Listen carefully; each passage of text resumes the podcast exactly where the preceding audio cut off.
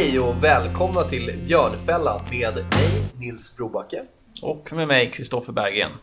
Vår podd kommer komma ut varannan vecka på fredagar och finnas tillgänglig på Soundcloud och iTunes. Vi arbetar båda två med analys på CMC Markets, en av världens största CFD-aktörer. Vi kommer varannan vecka att ta upp ämnen kring aktiv handel, lyssna frågor, ja, sånt som intresserar oss och förhoppningsvis intresserar er. Varmt välkomna! Ska vi ta och kolla på lite bolag som gick väldigt bra under 2015 då? Eh, mm. Då är det ett par, eh, lite blandat. Eh, och tänkte väl framförallt också dra lite paralleller till hur man kan tänka gällande riskkontroll och när trenden vänder och sådär. Oavsett vad det är för tillgång som vi handlar så, så är ju de bitarna otroligt viktiga. Ja, verkligen verkligen. Eh, Next till exempel. Är det en aktie som du har stött på någonting? Tittat på?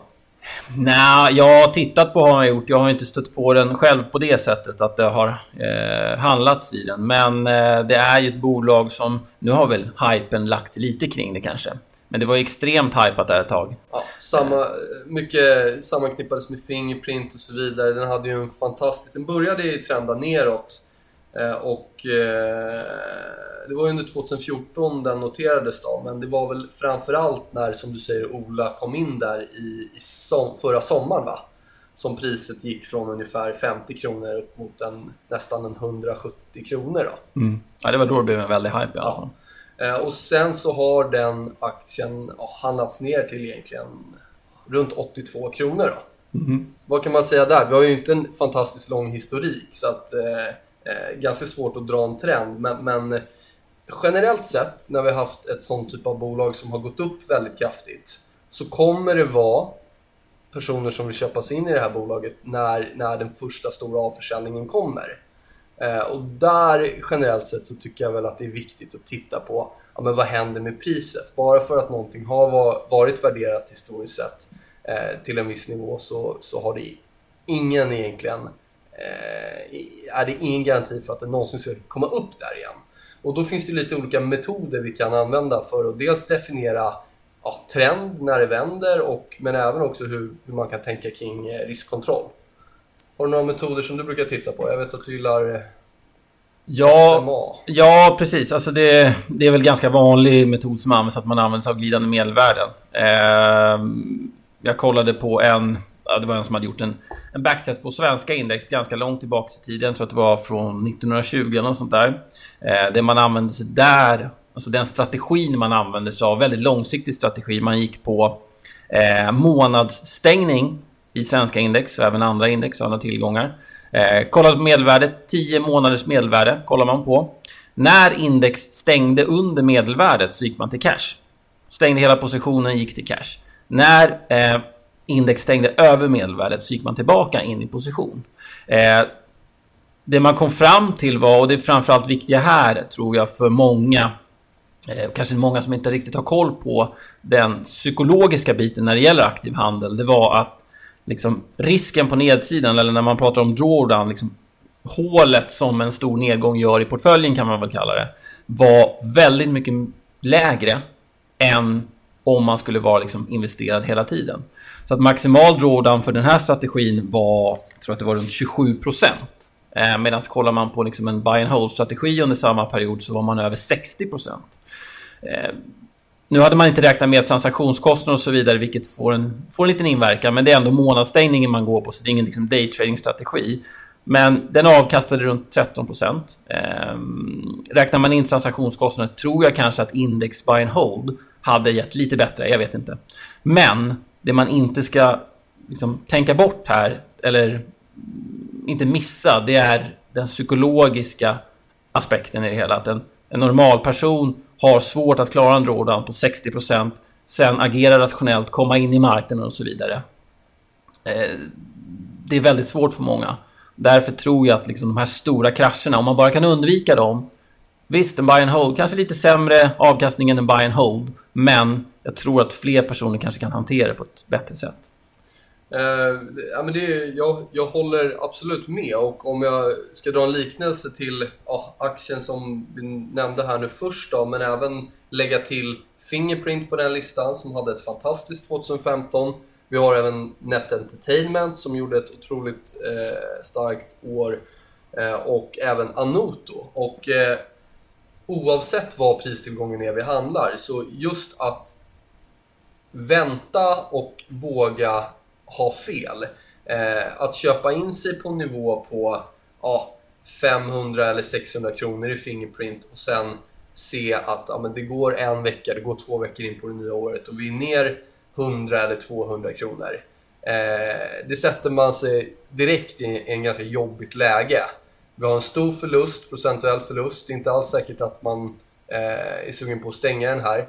Hade man å andra sidan eh, dels bara inkorporerat en enkel riskkontrollmetod. Att amen, eh, jag ger den här positionen eh, 5% maximalt i risk, eller 2% eller 3%. Då hade man kunnat försöka komma in ja, ganska många gånger på den här procentuella förlusten som man redan har upplevt då, mm. eh, fram tills nu. Eh, så dels den biten, att applicera ett, ett riskkontrolltänk där man definierar en risk eh, innan. Inte se det som att ja, men blir jag utstoppad måste jag ta min förlust. Traden är inte över för det. Jag kan fortfarande komma in eh, och jag kommer få fler chanser. Och till det då, då lägga till ett glidande medelvärde för att någonstans definiera, vi kommer alltid ha olika trend på olika tidshorisonter, men, men vad tittar jag för på tidshorisont och spelar rådande trend ihop med min uppfattning om hur jag placerar mina pengar? Mm. Ja, men det kanske inte är så smart att köpa in sig, även om den största dippen har kommit och bolaget ser väldigt billigt ut, så eh, man har tid att vänta, man har tid att identifiera glidande medelvärden och se var, var är trenden på väg. Då.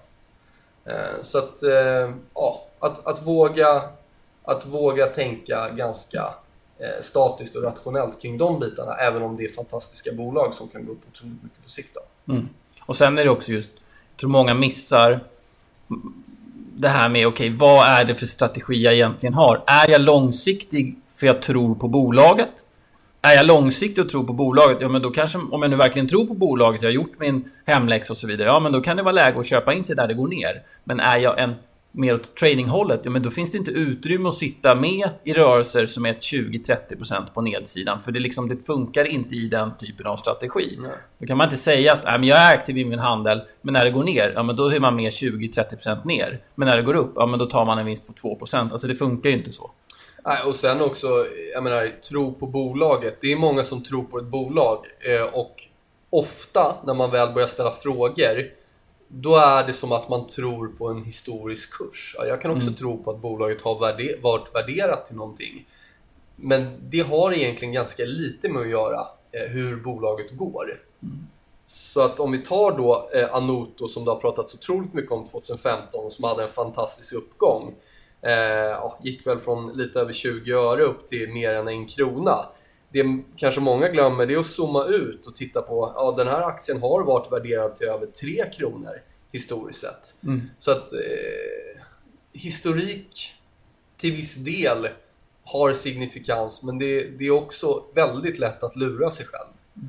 Viktigt att eh, tänka på där. Ja. Var det något annat bolag där som jag tyckte var lite spännande? Jo, vi hade en biopremiär här i förra veckan ja. med CMC. Vi tittade på The Big Short. Ja. Uh, ja, den var ganska bra tycker jag. Jag tycker den var bra. Den ja. var lite dystrare än vad jag hade väntat man, för, man visste ju vad som skulle ske, eller ja. vad man skulle tycka det. Men den var lite mörkare mm. än vad jag hade förväntat mm. mig. Mm. Ja, men det var, det var... Jag tyckte den var bra. En bra skildring. Jag vet inte om de var så ledsna i slutet dock, när de hade tjänat så mycket pengar. Det Kanske. Hur många... Nu ska vi se vad du får dela ut här. Du får dela ut... Uh, ja, grafer säger vi. Du får dela ut fem grafer. Hur många grafer vill du ge filmen? Ja, men då får den nog en fyra ändå, tror jag. Fyra grafer? Ja, jag tyckte det var bra skådespelare. Jag har läst boken. Nej, men jag, jag, tycker... Jag gick därifrån, jag var ändå glad att jag hade sett den. Ja, jag tyckte det var, ja, jag håller med. Ja. Eh, det som var intressant var att vi hade ett litet mingel efter och en, en god vän till mig och en, en eh, inte en spelare, men en aktör i fastighetsbranschen. Han drog direkt liknelser att ja, men det, det, här känner jag igen. Och det här är något som jag ser, ja, har sett i nutid, eller den senaste tiden. Och eh, då är det ett, ett koncept han pratar om, just det här med att ta dåliga tillgångar, placera dem tillsammans, paketera dem, sätta en, någon typ av förtroendestämpel på dem och så vips så är det någonting, en väldigt bra tillgång man säljer. Då. Mm. Han drog liknelsen eh, specifikt då kring ja, ett par fastighetsbolag och eh, även drog in resonemanget om preferensaktier. Mm. Eh, och då var det specifikt en aktör som han nämnde då, som där beståndet menade han var, var ett dåligt bestånd. Det är bestånd som har gått runt i branschen, det är inte många som har köpt det. Då har man paketerat det här, satt ett snyggt namn på det, eh, tagit det till börsen, gett ut en preferensaktie. Och många småsparare som agerar mm. eh, och köper in sig i de här bolagen. Vad var eh, avkastningen på preferensaktier? 10 procent. 10, okay. Sen börsnotering har bolaget stigit, eller tappat ungefär 20 procent. Okay. Eh, och, och, det är klart att det, det är vad det är. Det man inte ska glömma bort med preferensaktier är att eh, du hamnar före vanliga aktieägare i kön, men du är fortfarande näst sist i kön. Mm. Det är en jäkla massa andra personer som ska ha rätt till, eh, ja, eh, till pengar innan dig. Då. Mm. Eh, det styrelsen också kan göra är att besluta att ta bort utdelningen. Till exempel återköpa preferensaktier då. Mm. Eh, och är det till ett lägre pris än vad man har köpt, då, då är det en ganska dålig affär. Finns det någon återköpskurs på den eller inlösenkurs på den här preffen? Eller? Eh, ja, det finns det väl alltid tror jag ja, ja. Eh, på, på preffaktier. Eh, så att eh, utan att hänga ut några namn så är det väl Köper man överhuvudtaget en börsnotering då bör man vara ganska insikt i, ja, ha koll på vad det är för bolag och vad, vad det sysslar med. Köper man en preferensaktie på en, eh, en, en börsnotering då blir det ett ännu större bett för då gör man inget bett på eventuell kursutväxling utan det primära är bolagets finansiella stabilitet mm. och möjligheten att kunna betala ut den här utdelningen. Eh, slår jag samman det med ett, ett, ett relativt nytt bolag på börsen, ganska litet bolag och där tillgångarna anses vara, vara relativt tveksamma Eh, vikten av att hålla koll på de bolagen som har köpt preferensaktier, det blir, det blir väldigt, väldigt viktigt. Sen så kan man ju också hålla koll på... Alltså, ger man en, en, en ränta eller en avkastning, direktavkastning som är väldigt hög. Nu är ju inte 10% inte tokhögt. Men det, ja, att få vill säga, 10% stabilt riskfritt per år. Mm Eh, visst, nu tappar du när, när, när utdelningen kommer, men det är ändå en väldigt bra avkastning om man ser över lång, lång tid. Så att har, är det en väldigt hög ränta, nu är inte jag någon expert på preffar så då borde man ändå kolla lite extra. För det brukar finnas en anledning till det. Det, det gäller allt. Vi, ja. vi har ju pratat i, tidigare om Trustbuddy till exempel. En, mm. en hög yield, vad bör det förana? Men det är att det finns en risk. Det finns ja. en riskpremie på exakt samma sätt gäller det här då. Mm. Eh, PR Resources är ett annat bolag som inte, för inte allt för länge sedan kom ut med eh, lite företagsobligationer och sådär med ganska hög yield. Eh, och det har ju inte alls det har inte alls gått bra för det bolaget. De problemen startade för ett tag sedan. Ja, de ska väl avmonteras nu då? Ja, exakt. Så att, eh, så att, och jag, jag, vet inte om det var ett eller två år sedan de här eh, ja, kreditobligationer eller vad man kallar det. Det är någon variant av eh, företagsobligation. Eh, kom ut. Så att eh, en, hög, en hög yield innebär oftast en, någon typ av risk. Låter det för bra för att vara sant så ja. är det förmodligen så. Var det något annat där eller ska vi... Nej, det var väl, det var väl egentligen det. Mm. Oavsett hur bolaget har gått året innan så viktigt, även om jag ligger kvar på en vinnande position eller köper in mig i ett bolag som har gått bra ett, vad är min maximala nedsida? Var, var kliver jag ur? För mm. det måste jag definiera innan. Två, när vänder trenden? Trenden jag tittar på. Mm. Eh, definiera gärna det. Och kanske till och med att man, man sätter upp det lite som regel för sig själv. Ja. Finns ju ett uttjatat citat som heter “The trend is your friend until it ends when it bends”. Något mm. liknande. Mm. Det kan ju låta väldigt klyschigt och fjantigt, men det, säger, det finns rätt mycket sanning i det. Ja, och bara en sån sak som jag börjat titta lite på en EMA 10 som jag egentligen aldrig använt tidigare. Alltså ett, ett väldigt kortsiktigt eh, medelvärde. Att bara titta på det här kortsiktiga medelvärdet, oavsett om det är i väldigt kortsiktig trading eller lite längre, tycker jag funkar väldigt, väldigt, väldigt bra. Det är, är det någon ofta... speciell tillgång du har kollat på? Eller? Ja, generellt sett. Eh, men då specifikt kanske kortsiktig handel har det varit i, DAX och eurodollar och sådär. Men, men jag, ser, jag ser absolut samma, samma signifikans i, i andra tillgångar och i de längre tidsperspektiven. Att den viktigaste signalen vi har. Mm. Säljare tror... kommer in från en tidigare stor köptrend. Alltså. Precis. Och jag tror också medelvärden har nog, alltså medelvärdestänket har haft mm. styrka den senaste tiden för det har varit det har varit slaget upp och ner, men det har slagit upp och ner ganska mycket. Mm. Problemet med medelvärdestrategier är att är det för mycket liksom, jox upp och ner så får du falska signaler hela tiden. Mm. Eh, men nu när rörelserna har varit lite större procentuellt sett så då finns det ändå, då kommer man in i positionen lite senare, liksom när rörelsen börjar, men det finns ändå en, en rörelse på upp eller nedsidan som gör att den strategin, trots att det rör sig upp och ner, ändå har kunnat hålla hyfsat i de här, eh, de här klimaten. Trots att det har varit slaget både på upp och nedsidan. Absolut. Du har kollat lite på oljan. Ja. Och specifikt lite, ja, lite fundamentala värden och sådär. Ja, men precis. På, det har väl inte undgått så många kanske att eh, oljepriset har åkt ner eh, mot mot, vad ska vi kalla det, sydligare regioner. vad ska kalla det. det är väl runt 30 nu på Brenten. Mm. Eh, men det jag kollade på var dels vad, vad det kostar för olika då, eh, framförallt OPEC-länder och även Ryssland att producera olja. Ehm, det är en aspekt i det hela mm. som är intressant i relation till var oljepriset befinner sig. Kostar det mer att producera olja, då kommer de kanske inte vara så intresserade av att, att producera det. Men sen så finns det en annan faktor och det är ju eftersom den här är så pass oljeberoende. Just det. Så ekonomin i sig är ju väldigt oljeberoende. Så där finns det också nivåer då på okej, okay, var ligger break-even för liksom ekonomin i de här länderna? Just det. Eh, för det vi har sett nu senaste tiden är ju som sagt dramatiska rörelser. Eh, det som sker i de här, vad ska vi kalla dem, oljeberoende länderna, det är att man behöver ta pengar från någon annanstans, från reserver och så vidare, som kanske ligger i aktier, det ligger i obligationer etc. Sälja av, pumpa ut det på den finansiella marknaden, vilket skapar press, mm. för att kunna täcka det man inte tjänar på oljan, eftersom priset bara fortsätter ner och ner och ner. Just det. Där eh, måste man ju göra som man skiljer på det, kan te sig självklart då, men att även om oljepriset är i nu 30 dollar och vi har en produktionskostnad på vissa länder för 15 dollar mm. så är det inte där de tjänar pengar Nej. utan kan ligga långt, långt över det. De har ju lite ja. andra utgifter också. Ja. Eh, och eh, om vi kollar på till exempel eh, Ryssland då, så det ligger deras eh, produktionskostnader break-even strax över, jag tror att det är 17 dollar eller något sånt där. Eh, Saudiarabien ligger strax under 10, Irak ligger strax över 10.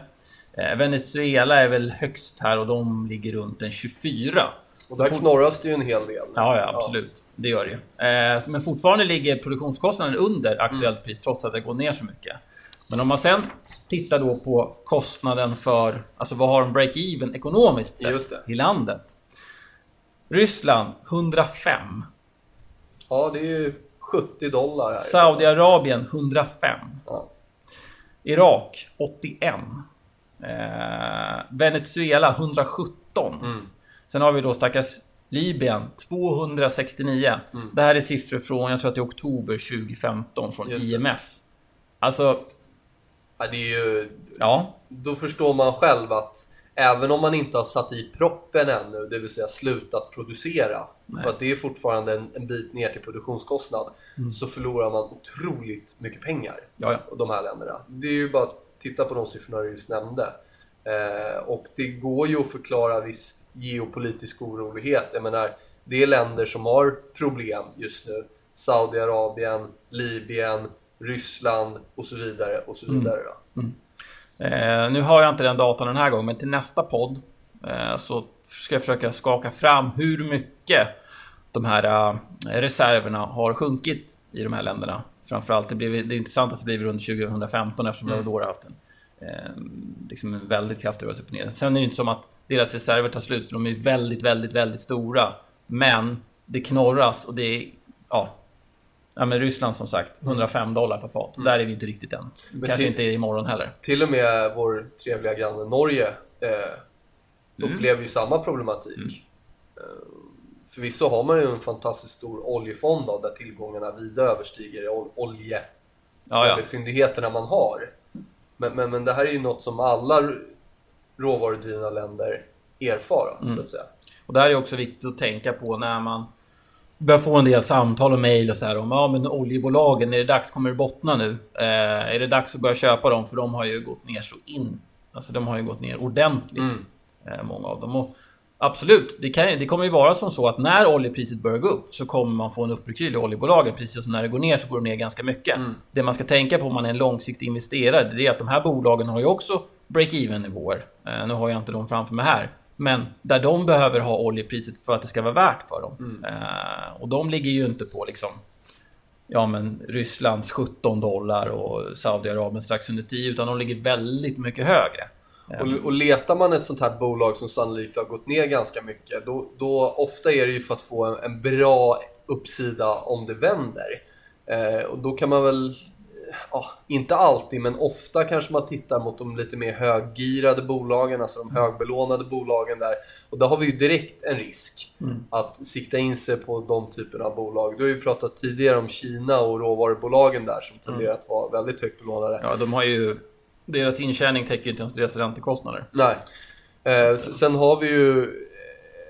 Sen har vi väldigt många aktörer i den branschen som är, eh, är belånade. Jag menar, köper man en tanker eller vad det nu är så, så cashar man inte den utan man lånar pengar. Och det ska läggas om lån här i slutet av 2016. Jag tror. Pareto kom ut med en ganska stor rapport kring det där med mm. norska bolag. Så, eh, det, det, är stor sannolikhet att det blir eh, förvärv men även eh, konkurser mm. i den här branschen. Då. Mm. Så att vill man ha en exponering på oljan, man kan köpa oljeaktier, men det är fler saker att ta hänsyn till bara än ett stigande oljepris. Absolut. Eller ett eventuellt stigande oljepris. Nu ska det ju vända upp också, ja. till att börja med. Men tradingmässigt så är det ju intressant såklart oljeaktier i relation till oljepriset, för det finns ju verkligen korrelation. Absolut.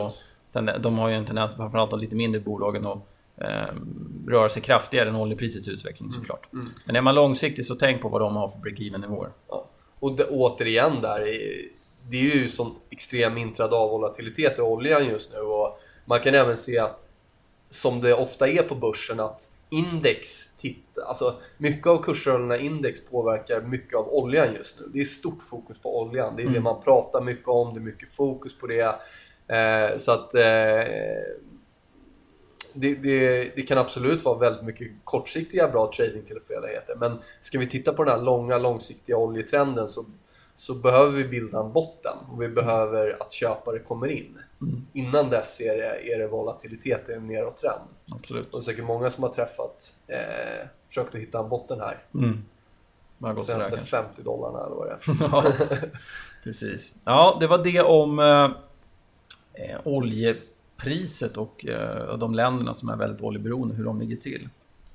Jag tänkte vi ska fylla på lite där kanske kring det här med med risktänket och eh, volatiliteten också. Mm. Eh, vi pratade tidigare, hade lite utlägg om det där i början, men det man ska tänka på också när volatiliteten ökar som den har gjort nu, så är det ju väldigt viktigt att man också anpassar sin handel efter den ökade volatiliteten. Eftersom det som sker, det är ju liksom, det är en ökad volatilitet, men den sker på väldigt många marknader. Det är inte onormalt, alltså det är bara att acceptera att marknaden rör sig mer eller mindre vid olika typer av tillfällen. Då handlar det om att försöka anpassa sig och vara adaptiv och ta hänsyn till det. Eh, och en väldigt enkel metod för att liksom hålla koll på volatiliteten om den stiger eller faller. Det är att använda sig av en indikator som heter ATR. Som står för? Eh, average True Range. Eh, den finns i ja, de flesta plattformar, mm. den finns i vår handelsplattform. Eh, det som är bra med den är att den tar också hänsyn till... Den mäter liksom den största rörelsen kan man säga under en given tidsperiod. Men den tar också hänsyn till gap Alltså den kollar på stängning i relation mm. till öppning, stängning i relation, öppning i relation till högsta lägsta och så vidare. Så att blir det mycket gap i kurserna som det har varit senaste tiden så tar den hänsyn till det. För det, det. det, är ju någonting som man bör hålla, hålla koll på. Eh, och jämför man då om man kollar svenska index nu så ligger vi på en ATR om jag kollar på de senaste 14 dagarna. Det är alltså ett medelvärde hur mycket börsen rör sig från högsta och lägsta nivå senaste 14 dagarna så ligger vi på 30 punkter ungefär, svenska index. Eh, så 30 kronor rör sig upp och ner. Och hur är det då om man ska ställa det relativt till någonting? Ja, kollar man på hur det var för ett år sedan så låg vi på 20. Just det. Vilket är en väldigt stor procentuell ökning. Ja. Eh, sen betyder det inte att man behöver liksom jobba med stoppar exakt utefter ATR-värden, för man får ju ett värde i liksom Mm, ATR-indikatorn. Men det bara, man man kan göra sig medveten om att volatiliteten har ökat, vilket betyder att jag kommer behöva, för att kunna hålla riskkontrollen på en bra nivå, så kommer jag behöva dra ner storleken på mina positioner för att jag kommer behöva lägga stoppen längre ifrån aktuell kurs eftersom volatiliteten har ökat. Jag vill inte bli utstoppad på en normal volatilitet som det är just nu. Utan jag måste ligga utanför volatiliteten. Mm. Ehm, Och det, bli det blir ju samma sak. Alltså, eh, samma mönster, samma eh, marknadsmomentum uppstår i en volatil marknad. Det är bara att allt blir mycket, mycket större. Så det säger sig självt att skala ner positionsstorleken, eh, luftigare stoppar som du säger, Mm. så kan man absolut trada de här marknaderna. Och jag skulle säga att det är väldigt bra tradingklimat. Ja. Även gapsen som folk upplever som svåra, som faktiskt ger bra möjligheter på intjäning. Eh, speciellt om man kan ha tillgång till en garanterad stopploss. Mm.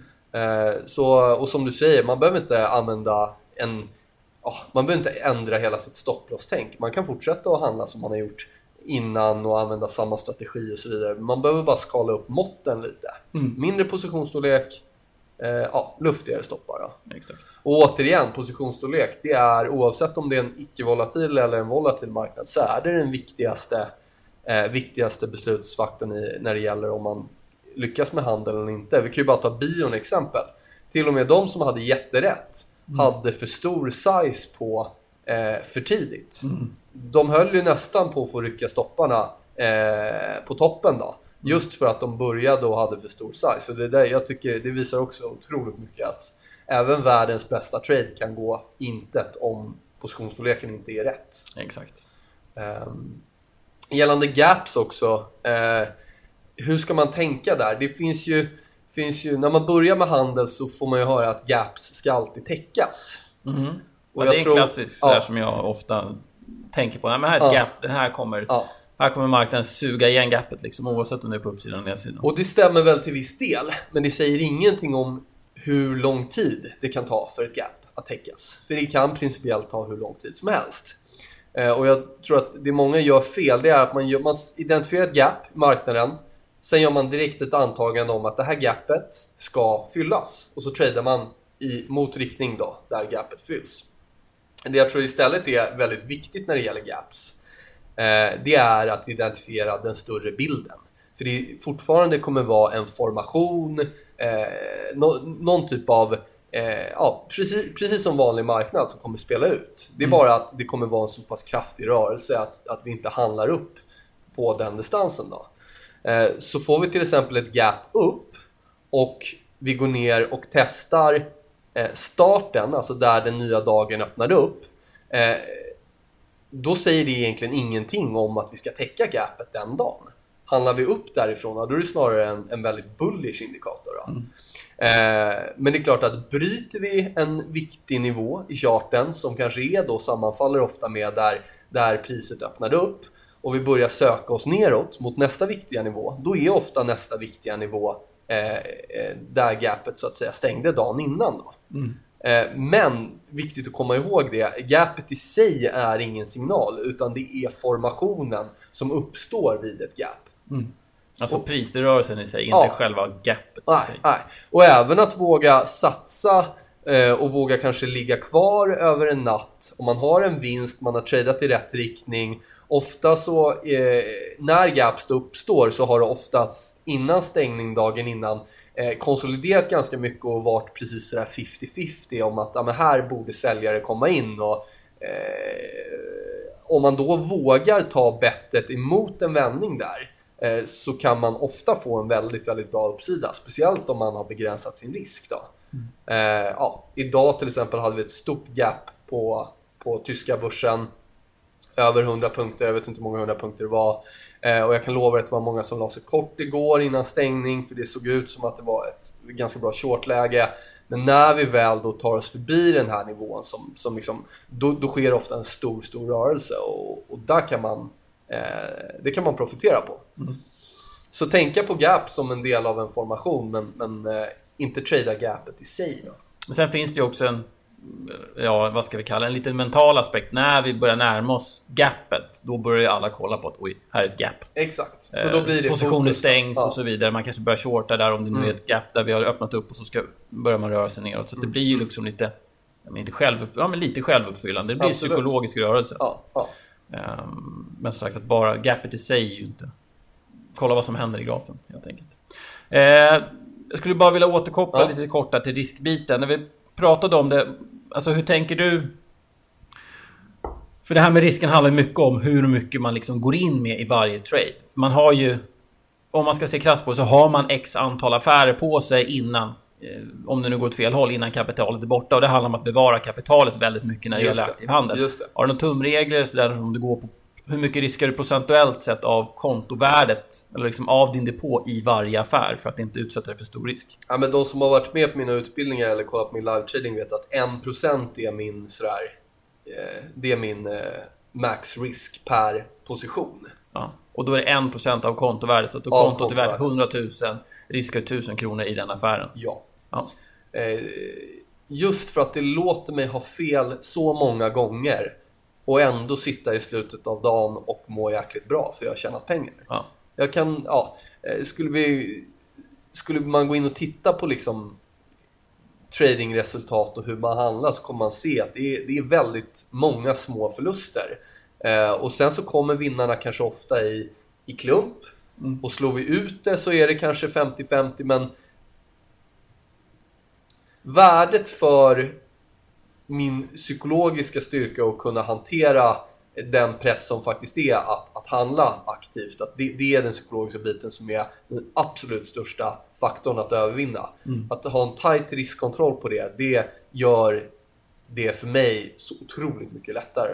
Mm. Ja, det blir väl ett sätt för dig att hantera den psykologiska biten. Exakt, och det är även ett sätt för mig att hamna i momentum med marknaden, att hamna i rytmen. Mm. Alltså det hjälper mig att rycka några stoppar för att mm. komma in i det. Mm. Sen kan det vara så att, man, att några stoppar i rad rycks och jag blir sur och irriterad eh, och, och, då väljer att inte handla mer den dagen. Det är mm. också okej. Okay. Mm. För det har inte gjort så stor... Jag har inte, jag har inte skadat mig själv så mycket. Jag har inte skadat boken så mycket.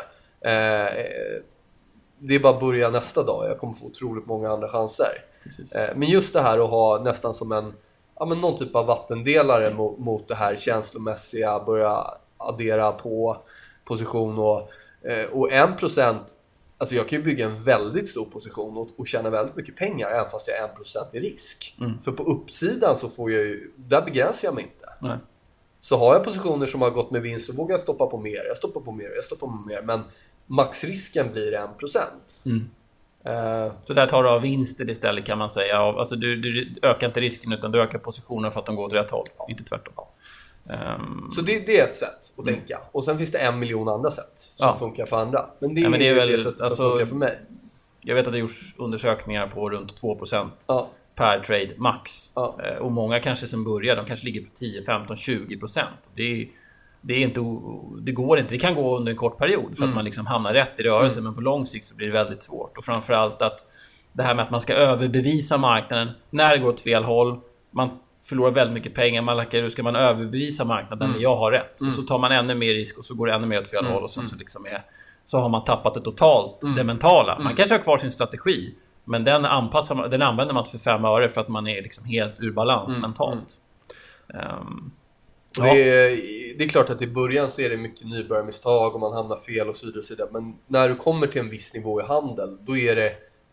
Det är därför de flesta inte tar steget till att bli lönsamma och kunna, kunna leva på handeln till exempel. Mm.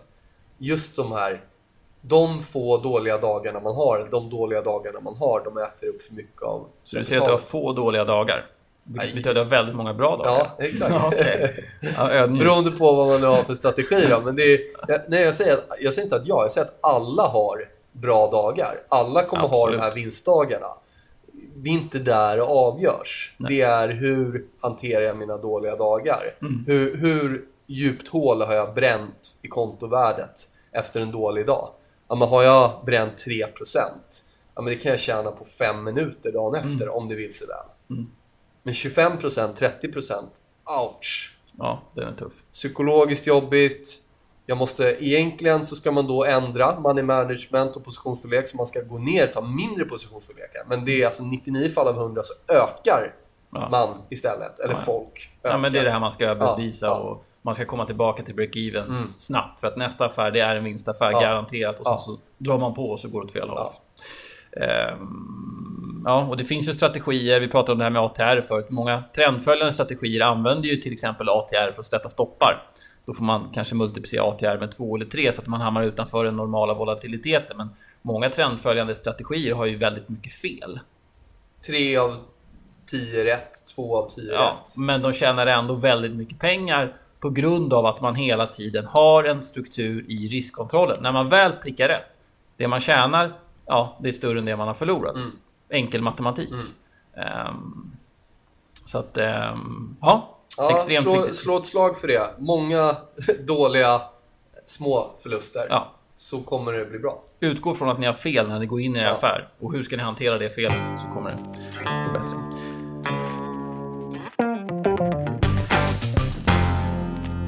Det var det om eh, det så att säga. Om risk och lite annat. Men jag tänkte vi ska ta några lyssnarfrågor. Ja, två till antalet är frågorna. Mm. Eh, och första frågan lyder. Det här kanske inte är världens mest ovanliga fråga heller för den delen. Favoritindikatorer?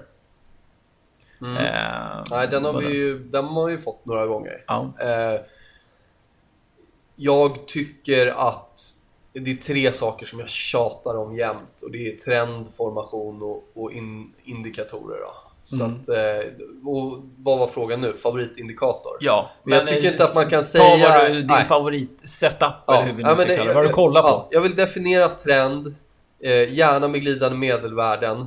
Eh, specifikt som jag nämnde tidigare i podden så har jag inkorporerat ett nytt kortare medelvärde som jag tycker funkar fantastiskt bra. Har boostat min avkastning. Eh, och det är EMA 10. Jag har alltid kört 20, 50, 100, 200 innan. Eh, men jag börjar överge de längre medelvärdena eh, eh, och faktiskt tittar ännu mer på de kortare. Då. Mm. Det tycker jag funkar superbra. Sen så... det, ursäkta att jag ja, avbryter det, men det där är också en intressant ja. grej som man måste tänka på. Förmodligen för att eller vad ska jag säga, marknadssentimentet, marknadshumöret, marknadsrörelsen har ändrats just i dagsläget. Och kanske ett kortare medelvärde funkar ja, bättre än ett långt medelvärde. Absolut. Eh, och många tror bara för att man har en indikator med en inställning, då ska man använda det hela livet och så vidare. Men marknaden ändras ju, då kanske ja. man måste ändra tänket också. Lite. Ja, men det, det är som i TA, du, du måste våga dra om en linje eller ett motstånd ja. eller ett stöd. Ja, men det kan vara och det är som i korrelation, något som har funkat extremt bra. Ja, men du identifierar en korrelation mellan euron och, och index eller vad det nu kan vara. Det kan per definition sluta helt att fungera eh, en dag. Och då måste man eh, ja, relativt snabbt inse att det inte fungerar längre och kunna vara så pass adaptiv att man säger att okej, okay, den här korrelationen funkar inte längre, den har fungerat historiskt sett. Varför den inte fungerar nu, det vet jag inte. Eh, men jag måste anpassa mig. Ja. Eh, och lite samma sak där. Då.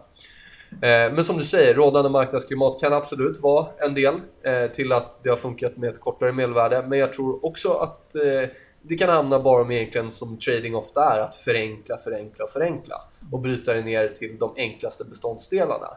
Eh, formationer, motståndsstöd och framförallt då, då eh, trendkanaler, eh, trendlinjer. Eh, det är det viktigaste för mig. Om jag inte fick välja på någonting annat, då, då, då, då är det formationer i, i prisdatan egentligen. Mm.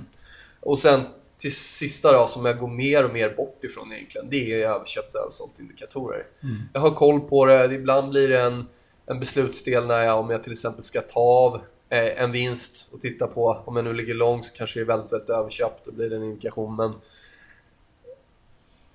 det är, det är en indikator som funkar bättre i en range-marknad än i trendande marknader. Mm. Och som det har trendat nu och varit ganska eh, fina långa eh, skjutare, även om man får vara ganska snabb, för det vänder snabbt, eh, så, ja, så fungerar indikatorerna sisådär måste jag säga. Mm. Överköpt och översålt. Så att eh, de tre sakerna, men jag, börjar mer och mer faktiskt skära bort rena, rena indikatorer från handeln. Sen är det också viktigt att nämna att bara så fort, om det är någon som inte funkar under en dag eller en vecka mm. kanske, eller under en månad eller vad det är, så ska man liksom börja helt om från början och tänka om. För ibland funkar ibland funkar inte. Så är det ju alltid det, med allting. Ja, det är ja. därför riskkontrollen är så viktig, för att ja. ibland funkar ibland funkar inte. Mm. Eh, så att man ska inte tro att man behöver ändra varje dag. Nej, men ibland kan det vara bra att man behöver, behöver tänka om. Liksom. Eh, du själv då? Indikatorer? Ja. Har du någon som är sådär som jag inte nämnde? Som... Nej, jag tycker jag gillar bolling, hålla koll på ja. Bollingeband. Eh, dels för att se om det liksom tajtar ihop sig för eventuella utbrott, om marknaden rör sig lite för fort på, på upp eller nedsidan eh, eller liknande. Mm. Eh, så att utöver över det är det nog framförallt bollning i band. Men vad många glömmer är liksom håll det enkelt. Mm. Vad händer med priset? Inte vad händer med de här 30 indikatorerna som jag tryckte in i grafen så att jag egentligen ser hur priset rör sig. Det är ju bara varianter av prisrörelsen. Ja, det är matematisk formel på hur ja. priset rör sig. Så många tror att det är liksom, ju fler indikatorer, ju mer komplicerade de är, desto bättre kommer det gå. Mm. Mm. Jag, jag, tror att det där är någon, en, jag tror att det är en fas i handeln när man handlar indikatorn och inte priset. Ja. Och man fokuserar för mycket på indikatorer ja. och inte priset. Då. Mm. Eh, så det har man det problemet så ska man nog kanske i alla fall börja testa och köra samma strategi men att man bara skalar av en del grejer ja. och försöker hitta en eller två saker som, som, som man tar hänsyn till. Då. Exakt. Eh, fråga Doe. Mm. Favorittillgångar eller favoritmarknader? Mm. Eh, då skulle jag säga allt som eh, rör på sig. okay. men jag är, jag är, jag... Men gillar du eh, de här aktierna som du pratade om i början som här rör på sig väldigt mycket upp och ner? Eh, gillar du den typen av tillgång eller lite mer stabilitet fast ändå rörelse? Jag tänkte faktiskt följa upp med det. Saker som rör på sig som är likvida.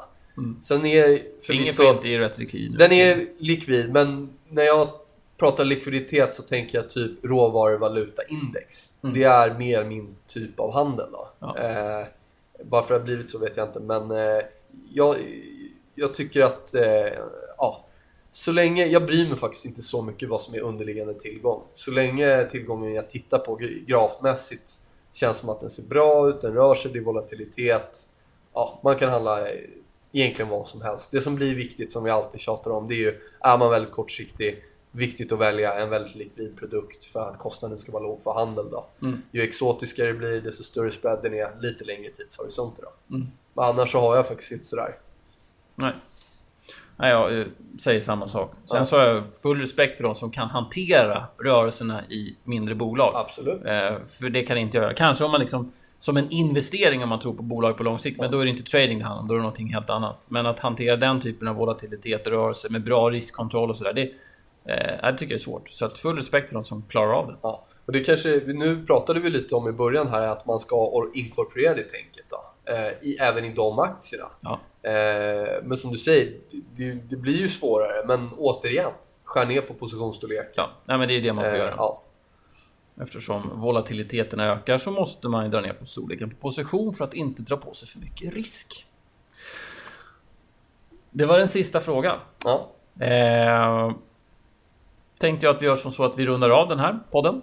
Nästa avsnitt kommer komma om två veckor på fredag och kommer finnas tillgängligt som vanligt på Soundcloud och iTunes. Lyssnarfrågor ställer ni med fördel på vår hashtag björnfällan.